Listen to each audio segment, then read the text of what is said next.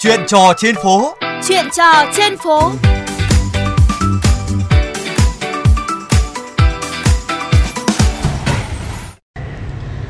Thưa quý vị và các bạn, tôi đang có mặt trên tuyến đường Minh Khai, đoạn từ cầu Mai Động đến ngã tư Bạch Mai, Đại La, Trương Định.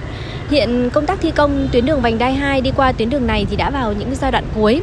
Hệ thống tường chắn, chiếu sáng, thoát nước và biển báo đang được các công nhân cất tập từ hoàn thiện. Những thay đổi từng ngày là điều có thể cảm nhận rõ thông qua cuộc trò chuyện ngay sau đây với chị Lê Minh Huyền, có con đang theo học một trường học cũng nằm trên tuyến đường Minh Khai này. Chào chị Huyền, hiện nay thì mình đang sinh sống ở đâu và hàng ngày thì chị đưa con đến trường học ở trường mầm non này thì mất khoảng bao lâu ạ? À, chị ở ờ, chỗ 124 Minh Khai thì hàng ngày thì đưa con đi học ở chỗ ngõ Hòa Bình 1. Bình thường thì rất gần, trước khi làm đường ờ, Minh Khai thì nó khoảng ờ, uh, 2 300 mét. Bây giờ thì chị phải đi vòng một đoạn nói chung là mất khoảng hơn một cây số. Thế um, chị cho bé là theo học ở đây được bao nhiêu lâu rồi? Bé con là chị học ở đây được hơn 3 năm rồi. Vậy chắc chị là người chứng kiến rõ nhất từ lúc mà đoạn đường này chưa sửa chữa này, chưa có đường vành đai 2 đi qua và tiến hành thi công. Đến bây giờ thì cảm nhận của chị như thế nào ạ?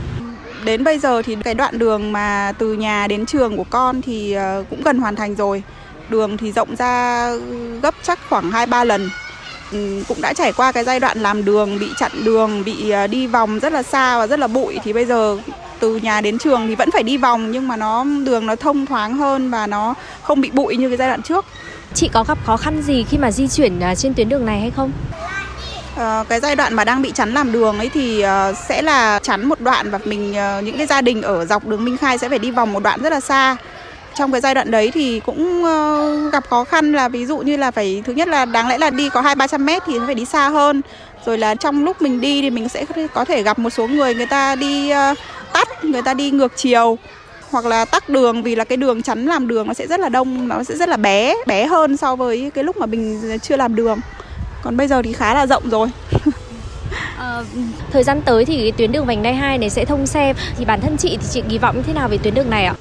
Bản thân cá nhân thì thấy ờ, rất là phấn khởi vì là đường rộng rồi nó không bị tắc cứng như ngày xưa nữa trước khi giai đoạn làm đường nó có một cái giai đoạn là rất là tắc đi học có hôm là ra đến cổng ngõ đã tắc rồi Bây giờ thì ờ, từ nhà đi học thì rất là thông thoáng, một chiều là đã bốn làn xe rồi.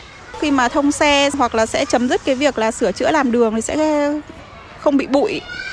Chắc là việc di chuyển giữa việc từ nhà đưa con đi học và đến trường đến cơ quan làm việc nó sẽ thuận lợi hơn. Tuy nhiên thì theo quan sát ý, thì người đi bộ khá là căng thẳng khi mà sang đường à, qua cái tuyến đường này.